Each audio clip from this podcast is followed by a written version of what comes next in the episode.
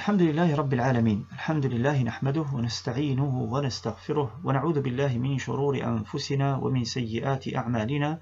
من يهده الله فلا مضل له ومن يضلل فلا هادي له. وأشهد أن لا إله إلا الله وحده لا شريك له. وأشهد أن محمدا عبده ورسوله صلى الله عليه وعلى آله وصحبه وسلم تسليما كثيرا. Toutes les louanges appartiennent à Allah subhanahu wa ta'ala. Nos prières et nos salutations sur notre prophète Muhammad sallallahu alayhi wa sallam. Assalamu alaikum wa rahmatullahi wa barakatuh. Heureux de vous rencontrer encore une fois euh, autour euh, du Coran durant ces nuits bénies du mois de Ramadan. Euh, nous approchons très rapidement durant, durant, durant ce mois vers la fin. Vers la fin de ce mois béni, les dix derniers jours, la dernière décade de ce mois est, est aux portes. Et Inch'Allah ta'ala, il est important de rappeler, euh, de se rappeler, euh, d'en profiter un maximum durant ces dix dernières nuits. Et ce que je voudrais souligner aujourd'hui, c'est euh, les mérites et les particularités de, ces nuits qui arrivent. Et ce à travers, à travers une sourate. Cette sourate où Allah subhanahu wa ta'ala a mentionné, a mentionné cette nuit. C'est la sourate Al-Qadr. Il y a donc consacré euh, un chapitre du Coran, une sourate avec cinq versets. Et Allah a seulement mentionné cette nuit durant, je dirais, à travers cette sourate et au début de sourate Ad-Dukhan. Après cela, il n'en dit mot. Et euh, dans cette sourate, Allah subhanahu wa ta'ala nous dit Inna anzalnahu fi laylatil qadr. Wa ma adraka ma laylatul qadr. Laylatul qadri khayrun min alfi shahr. Tanazzalu al-malaikatu wa ruhu fiha bi'idhni rabbihim min kulli amr. Salamun. Nous l'avons certes fait descendre, donc le Coran, pendant la nuit d'Al-Qadr. Et qui te dira ce qu'est la nuit d'Al-Qadr? La nuit d'Al-Qadr est meilleure que mille mois. Durant celle-ci descendent les anges, ainsi que l'Esprit, par permission de leur Seigneur, pour tout ordre, elle est paix et salut jusqu'à l'apparition de l'eau. Avant de parler de cette sourate, euh, elle, elle, nous dit les deux grands messages euh, qu'on retire de cette sourate euh, concernent les mérites du Coran. Et le deuxième sujet concerne les mérites de la nuit du destin. Et la nuit du destin n'a de, mérite que par la révélation du Coran durant cette nuit. Ici, je voudrais rappeler euh, une chose très importante. C'est que cette communauté, nous, la communauté des, des, musulmans, la communauté des soumis à Allah subhanahu wa ta'ala, qui, est, euh, qui s'apparente à l'ensemble des prophètes, depuis Nuh, depuis Adam, Nuh, Ibrahim, Moussa salam, Moïse, Isa salam, Jésus, et sallam, euh, cette communauté est liée à l'ensemble des, euh, prophètes. Et euh, les prophètes sont liés à la révélation. Et nous, donc, nous avons une, relation particulière à la révélation. Et le Coran a été la source d'un changement radical dans l'histoire de l'humanité. Le prophète sallam ne dit-il pas que les signes que les, prophètes ont eus euh, il dit dans, le hadith, il a dit tout prophète a eu des signes, ou tous les prophètes ont eu des signes, qui, euh, à travers ces signes-là, euh, les gens ont cru en eux.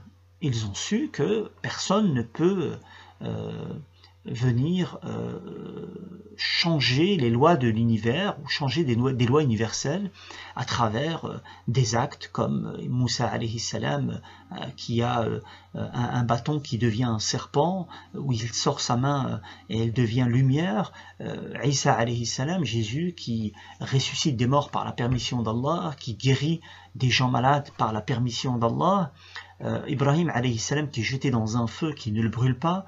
Donc ce sont des signes matériels qui ont été vécus, vus, euh, qui euh, ont été, ils ont eu des témoins à leur époque. Et le prophète sallam, qu'est-ce qu'il nous dit dans ce hadith? Il dit donc tous les prophètes ont eu des signes par lesquels les gens ont cru en eux. Et mon signe à moi, c'est une révélation qu'Allah m'a faite. Et j'espère avoir le plus de fidèles au jour de la résurrection. Donc le miracle de cette communauté, le signe de cette communauté, qu'elle est liée euh, au prophète, qu'elle est liée à Allah subhanahu wa ta'ala, c'est ce Coran. Ce Coran qui a été révélé au prophète Mohammed durant cette nuit. Et on reviendra sur les deux aspects de cette révélation durant cette nuit. Ce qui est intéressant ici de rappeler, c'est que le Coran a été le centre du changement des premiers musulmans. Les musulmans n'avaient pas d'autres sources, n'avaient pas d'autres liens à Allah subhanahu wa ta'ala qu'à travers ce Coran. Donc ils attendaient euh, la révélation à travers le prophète Mohammed et donc leur vie était rythmée par rapport à la révélation. Et rappelez-vous de ce hadith de, euh, de, cette femme, euh, Umm Ayman, qui était très proche du prophète Mohammed et qui rendait visite régulièrement parce qu'elle a, été celle qui a gardé le prophète Mohammed après la mort de sa mère, elle était proche de lui et donc elle était, euh, elle était comme un membre de sa famille. Et il, lui rendait visite régulièrement. Après la mort du prophète sallam, Abu Bakr et Omar, euh, par fidélité au prophète Mohammed sallam, ont décidé d'aller lui rendre visite. Et quand ils sont partis chez elle, elle s'est mise à pleurer. Bien sûr, quand elle les a vus, elle s'est rappelée que ce sont, euh, ce sont des amis intimes du prophète Mohammed sallam, donc elle s'est rappelée directement du prophète Mohammed sallam. Elle s'est mise à pleurer. Et là, Abu Bakr et Omar, puisqu'ils ont compris que, euh, effectivement, parce qu'ils sont liés au prophète Mohammed alors directement, ils ont tenté de la, euh, de la consoler en lui disant que le prophète Mohammed est parti chez Allah et c'est bien meilleur pour lui. Et qu'il trouvera bien meilleur que ce qu'il y a ici sur terre. Et là, Umm Ayman va les rappeler euh, à l'ordre et, leur dire non, c'est pas pour ça que je pleure. Je sais très bien que euh, auprès d'Allah, euh, le prophète sallam est bien meilleur qu'ici sur terre. Mais je pleure car la révélation a été coupée et qu'on n'est plus, on n'est plus, on ne vit plus avec la révélation. On n'est plus là à attendre un verset qui soit révélé et qui nous soit enseigné ou qui nous soit enseigné et que voilà, on était, on était proche du Coran, on était, on était apaisé, consolé, euh, on, était, euh, on avait plein de, plein de sérénité dans notre vie lorsque on attendait qu'un verset soit révélé. Euh, ça représente très très bien comment, à l'époque du prophète Mohammed pour les croyants, le Coran était quelque chose de très très très très fort, de très très puissant dans leur vie. Et leur relation au Coran était, était très très forte, tel point que euh, je dirais que les, compagnons euh, étaient euh, dans, leur maison, on entendait durant la nuit des, sons de, lecture, de psalmodie du Coran. tout le monde était lié au Coran de manière très très forte. Et donc ce Coran, le prophète nous dit qu'il est le miracle, le signe de cette communauté. Comment est-il le signe? La première des choses, c'est qu'il a pu changer euh, des personnes qui étaient rudes, qui étaient dans une ignorance, dans des ténèbres de l'ignorance tellement fortes que certains d'entre eux euh, arrivaient à, enterrer leur fille vivante. Ils étaient prêts à rentrer dans une guerre pour des raisons futiles pendant des années. Et euh, ils avaient certes des, caractéristiques positives, ils avaient des, valeurs, la, générosité, du courage. Euh, ils avaient certaines valeurs très, euh, très, très importantes et, et, louables. Mais ils avaient une, rudesse, et ce que le prophète sallam et ce que le Coran appelle le jahiliya, une époque d'ignorance. Euh, ils étaient au quart de tour, ils étaient prêts à, se lancer dans une guerre parce que un cousin, un frère, un membre d'une famille a été a été violenté ou a été euh, euh, a, subi une, quelconque injustice ou peut-être que même ce membre aurait lui-même fait une injustice mais on va le défendre jusqu'au bout.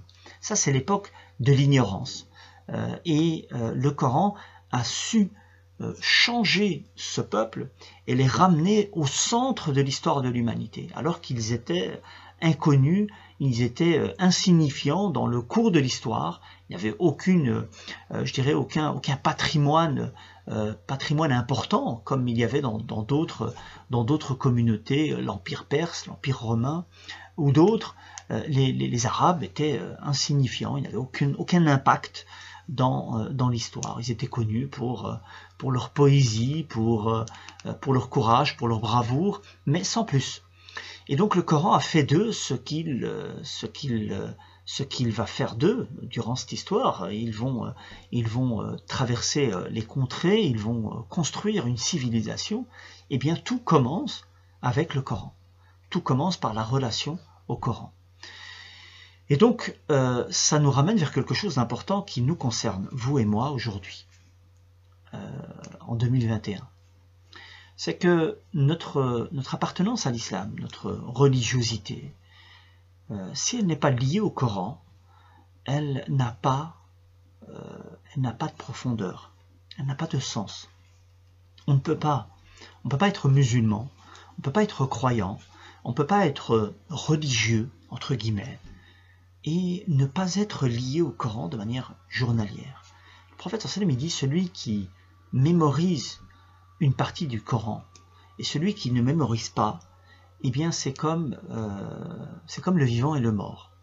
Ou c'est comme euh, celui qui n'a rien euh, dans sa poitrine, n'a rien mémorisé du Coran, eh bien c'est comme si c'était une maison hantée.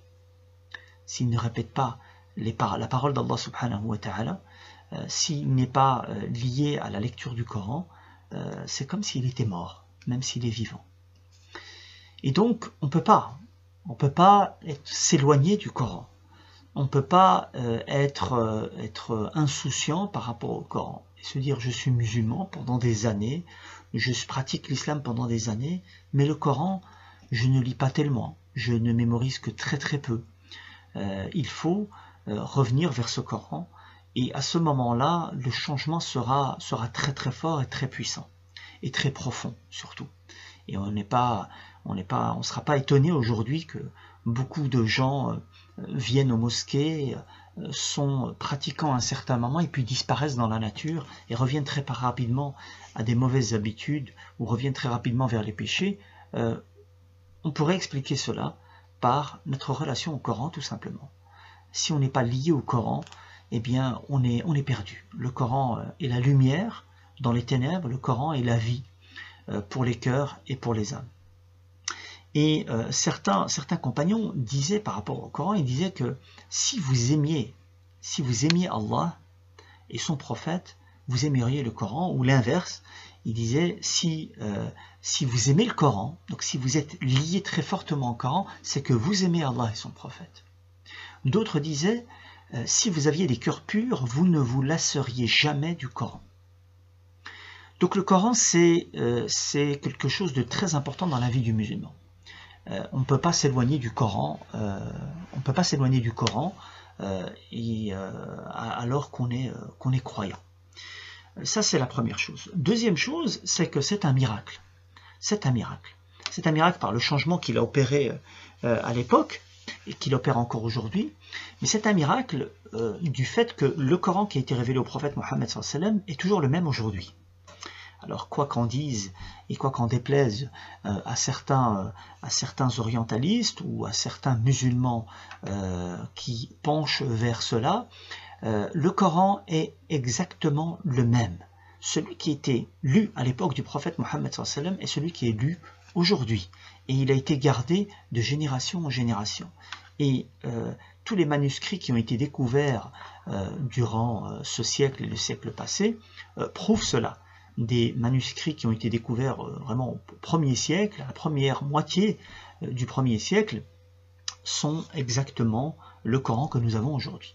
Alors bien sûr, il y a différentes variantes, il y a différentes lectures, ça ne pose aucun problème, ce sont des lectures, on parle des lectures, qui sont reconnues et notoires, euh, elles ne changent nullement le sens, à part quelques variantes qui viennent en, réalité euh, expliquer, qui viennent euh, éclaircir certains sens et ce, ne sont pas des sens contradictoires. donc c'est un miracle. Et d'autant plus de parler de ce miracle durant ce mois de Ramadan, c'est que les musulmans, à travers l'histoire, revoient le Coran, mémorisent le Coran, lisent le Coran durant ce mois de manière intensive et le Coran est exposé à l'ensemble de la communauté. Lorsque nous prions derrière nos imams euh, durant les nuits du Ramadan, nous écoutons le Coran euh, récité euh, chaque année, des fois même certains le lisent plusieurs fois durant le mois de Ramadan, eh bien cette communauté est une communauté qui est qui, euh, qui entretient ce miracle. Et c'était un miracle. C'était un miracle et c'est toujours un miracle. Aujourd'hui, on a plein de miracles du Coran, des miracles scientifiques, mais en réalité, le miracle du Coran, comment il était entendu à l'époque du prophète Mohammed et dans les premiers siècles, c'était surtout un miracle linguistique, un miracle de style, d'éloquence, euh, car les Arabes étaient connus pour leur éloquence, ils étaient connus pour euh, leur poésie, euh, ils savaient comment, jongler avec les mots. Et donc le Coran les a frappés par son éloquence, par son style, à tel point que certains grands Qurayshites, grands détracteurs du prophète Mohammed venaient la nuit pour écouter la lecture du prophète Mohammed tellement ils étaient pris par cette parole. Donc même s'ils le combattaient, ils étaient euh, tout à fait euh, opposés à son message, mais ils étaient pris par la beauté du Coran. Et ils se cachaient la nuit pour écouter la lecture du prophète sallam. Et euh, lorsque certains d'entre eux, ils étaient à trois, parmi eux Abu Sufyan et, et d'autres, ils se rencontraient, après des nuits pareilles, ils se rencontraient il se découvrait que chacun d'entre eux était dans un coin euh, pour écouter la lecture du prophète Mohammed mais il disait arrêtez, arrêtez de faire cela, si on nous voit, euh, ce ne serait pas sérieux et ce ne serait pas euh, cohérent par rapport à notre position que nous avons. Et il tentait de, ne plus revenir, mais il, ne pouvait s'empêcher de revenir chaque nuit écouter la lecture du prophète Mohammed et certains Arabes, lorsqu'ils ont écouté la parole du prophète Mohammed, ils ont dit cette parole-là, elle n'est ni de la poésie, ni de la sorcellerie, ni, euh, ni, euh, ni, euh, ni les, les, paroles des devins. C'est une parole qui, qui, qui, est très forte, qui est puissante. Eh bien, ce Coran est toujours là. Et il est toujours présent parmi nous. Et il est un miracle. Allah a défié toute personne qui pourrait ramener un Coran pareil. Et vous avez je pense dans le début des années 2000, une tentative euh, du côté des États-Unis à, reproduire le Coran. Ils l'avaient appelé à l'époque Al-Furqan, le discernement. Et euh, ils ont tenté de, faire quelque chose qui ressemble au Coran, mais c'est une tentative vide de sens, une tentative perdue d'avance, et elle est perdue, et elle est oubliée dans, l'histoire contemporaine. Donc le Coran est un miracle. Et donc le mois de Ramadan nous, ramène vers le Coran. Et ici j'appelle à, tous ceux à tous les, à tous les, repentis du ramadan. Car le ramadan a à chaque fois son, son lot de repentis qui reviennent vers Allah subhanahu wa ta'ala. Penchez-vous vers le Coran directement, ne perdez plus de temps. Penchez-vous vers le Coran. Lisez le Coran si vous n'arrivez pas à le lire dans sa langue originelle. Apprenez à le lire dans sa langue originelle. C'est très simple. Il y a mille et un programmes aujourd'hui qui vous permettent de lire très rapidement, à partir du moment où vous y mettez, vous, y mettez euh, une heure, deux heures par jour, et vous pouvez très rapidement pouvoir lire le Coran dans sa langue originelle et tout doucement y prendre goût. Certes, euh, vous ne serez pas privé de, la rétribution en lisant le Coran dans une langue étrangère, en français ou en néerlandais ou, n'importe quelle autre langue, mais le Coran reste un Coran arabe euh, qui a été révélé dans, une langue arabe pure et, et, claire. Et donc, le Coran originel a un impact dans les cœurs, un impact dans les esprits, Allah subhanahu wa ta'ala a élevé cette communauté à travers le Coran. Et la deuxième des choses que cette sourate nous révèle, sourate du destin, c'est que ce Coran a été révélé durant la nuit du destin. Et la nuit du destin est une nuit très importante. C'est la, nuit, euh, la meilleure nuit de l'année, une nuit qui équivaut, qui est meilleure que mille nuits. Et mille chez les Arabes, ça veut dire beaucoup. C'est le chiffre le plus important chez les Arabes. Et lorsque les Arabes parlaient de millions, ils disaient mille fois mille. Hein, euh, ils n'avaient pas, euh, de, quelque chose avec lequel ils nommaient le million, ils disaient mille fois mille. Et donc, elle est, euh, elle est grandiose. Et donc, cette sourate nous rappelle ces deux choses importantes. Premièrement, les mérites du Coran. Allah dit Nous l'avons certes fait descendre pendant la nuit du destin. Alors, on voit ici déjà comment Allah donne de l'importance euh, en nous parlant du Coran, il dit nous. Allah utilise le pronom euh, pluriel nous. Et ce nous a été utilisé dans le Coran. Et quand le nous est utilisé dans le Coran, quand Allah parle de lui-même euh, avec ce pronom, ça montre le bienfait qui vient juste après, donc ici en l'occurrence, nous l'avons fait descendre durant la nuit du destin, le Coran. Euh, il dit par exemple Inna fatahna Nous avons certes euh, donné une ouverture euh, qui est l'ouverture de la Mecque ou la conquête de la Mecque. C'est un grand bienfait qui a été, qui a changé le cours de l'histoire encore une fois. durant les, premières, les, premières, les premières décades de l'histoire de, de l'islam. Et euh, euh, Allah subhanahu wa ta'ala nous dit aussi Allah a donné au prophète sallam euh, ce fleuve euh, d'Al-Kawthar. Donc Allah l'utilise pour mentionner des bienfaits. Il l'utilise aussi pour, pour nous rappeler à l'ordre, pour nous, nous, avertir. Lorsqu'il dit par exemple Inna nahnu arda wa man Nous allons certes être les héritiers de cette terre, nous allons tous mourir et nous allons tous revenir vers Allah subhanahu wa ta'ala. Euh, et Allah l'utilise donc euh, des fois aussi pour, euh, pour nous avertir et nous rappeler. Allah nous dit, nous l'avons certes. Donc il y a encore une fois ici une, une, affirmation. certes, c'est Allah qui l'a fait descendre. Et donc, ça souligne l'importance, la grandeur du Coran. Il vient d'Allah, il vient de, de, chez personne d'autre. puis après, il dit, nous l'avons fait descendre. Il ne le mentionne pas. Il ne le mentionne pas et personne n'a de doute quoi que, Allah nous parle du Coran. Hein, c'est comme si je dis il est là, il arrive. Qui? Ben, Quand c'est quelque chose d'important, j'ai pas besoin de le nommer en fait. Et donc Allah nous dit Inna euh, anzalnahu fi laylatil qadr. Nous l'avons fait certes descendre durant le Coran. Et, tout le monde sait qu'Allah parle du Coran. Et donc, et il dit, nous l'avons fait descendre. Il vient d'en haut.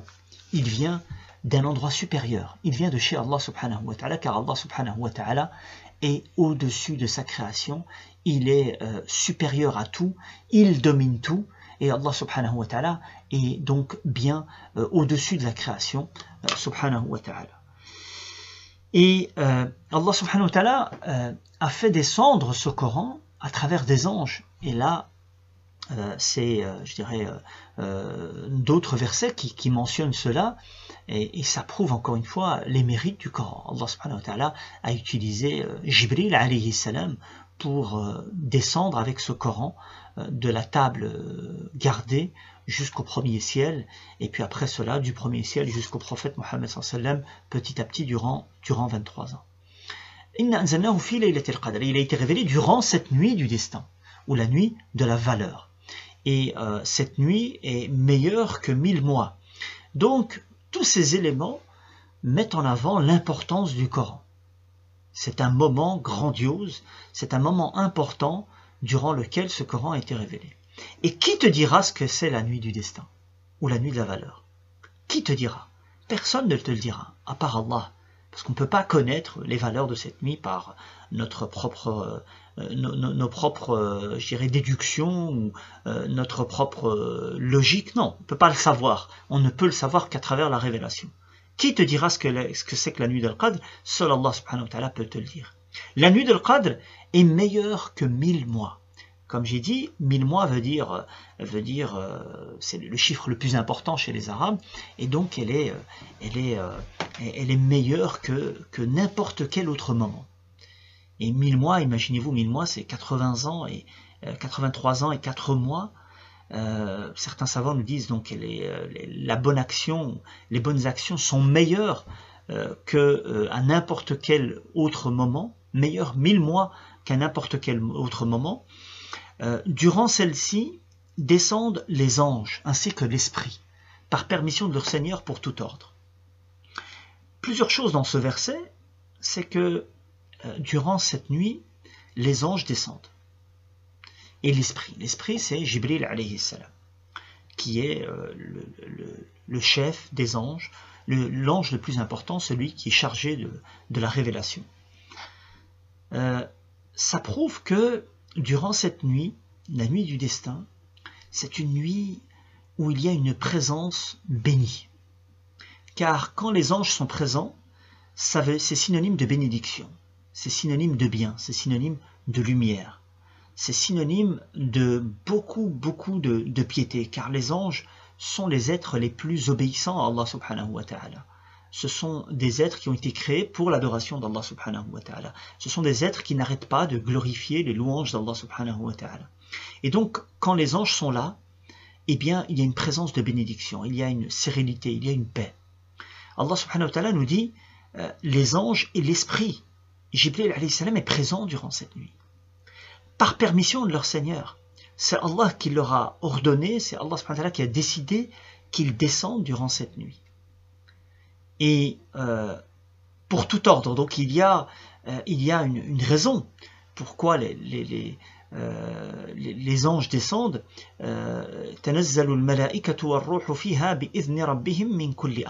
Ils descendent pour tout ordre. Allah subhanahu wa ta'ala décide durant cette nuit des, euh, affaires qui vont avoir lieu durant l'année. Bien sûr, euh, ça veut dire quoi cette, décision? Allah subhanahu wa ta'ala a, prescrit précédemment, il a tout écrit dans, dans la tablette gardée, mais les savants nous disent que ce sont les anges qui vont euh, avoir des tâches durant cette année, ils vont avoir euh, des ordres à exécuter durant cette année. Il y a des gens qui vont mourir, des gens qui vont naître, des gens qui vont être élevés, d'autres qui vont être rabaissés, d'autres qui vont avoir de la subsistance, etc., etc., des événements importants qui vont avoir lieu durant, euh, cette année. Eh bien, tout se décide, tout est, tout, les informations sont passées durant cette nuit. Et remarquez aussi, Tanazzalu malaika Tanazzalu, c'est pas yani, yanzilun. Signifie une, descente après descente, signifie une continuité dans cette descente. Et donc ça signifie beaucoup, énormément d'anges durant cette nuit.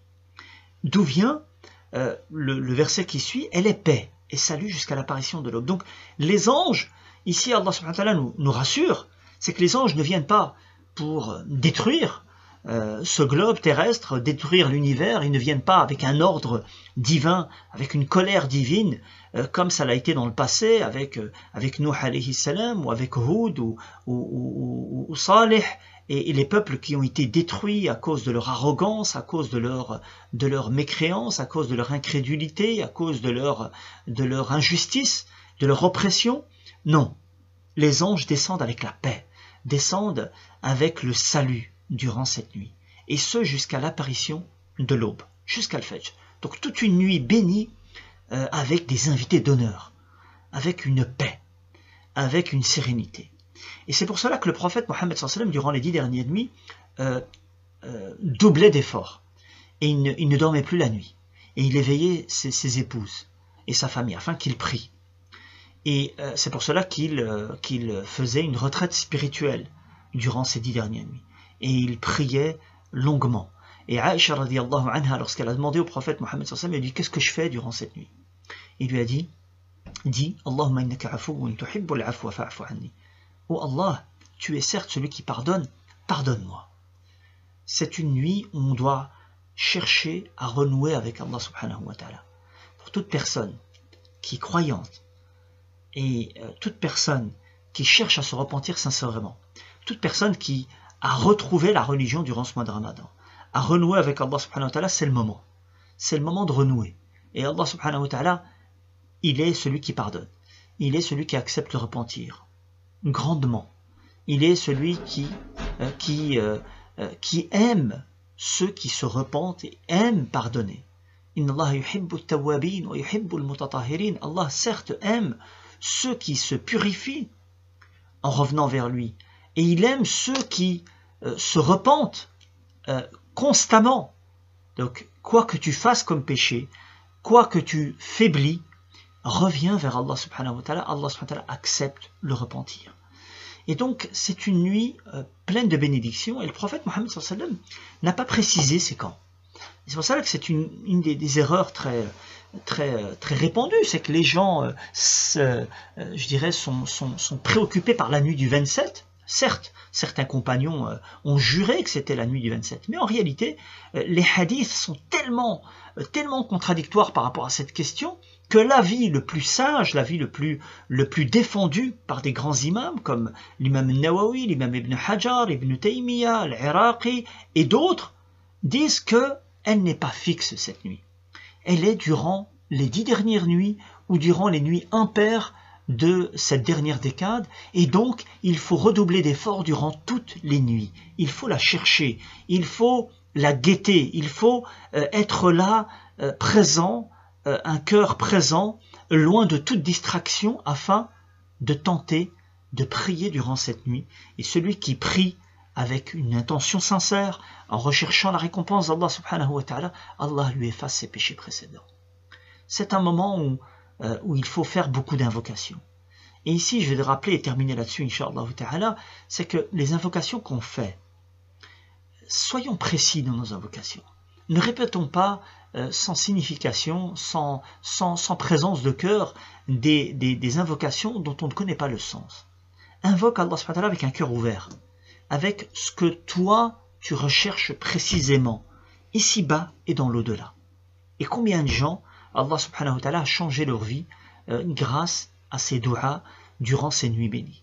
Ils ont demandé euh, tout ce qu'ils désiraient de bien, ici-bas et dans l'au-delà, à partir du moment où ce n'est pas quelque chose d'illicite, à partir du moment où ce n'est pas une invocation d'injustice, eh bien Allah subhanahu wa répond à l'appel de celui qui l'invoque. Et Allah n'a-t-il pas rappelé durant les, versets euh, où il nous parle du jeûne du mois de Ramadan, où il nous parle du mois de Ramadan, il dit Si mon serviteur te demande après moi, je suis proche, je réponds, euh, je réponds à l'invocation de celui qui m'invoque, qu'il réponde à mon appel, qu'il croit en moi, peut-être seront-ils raisonnés ou bien guidés.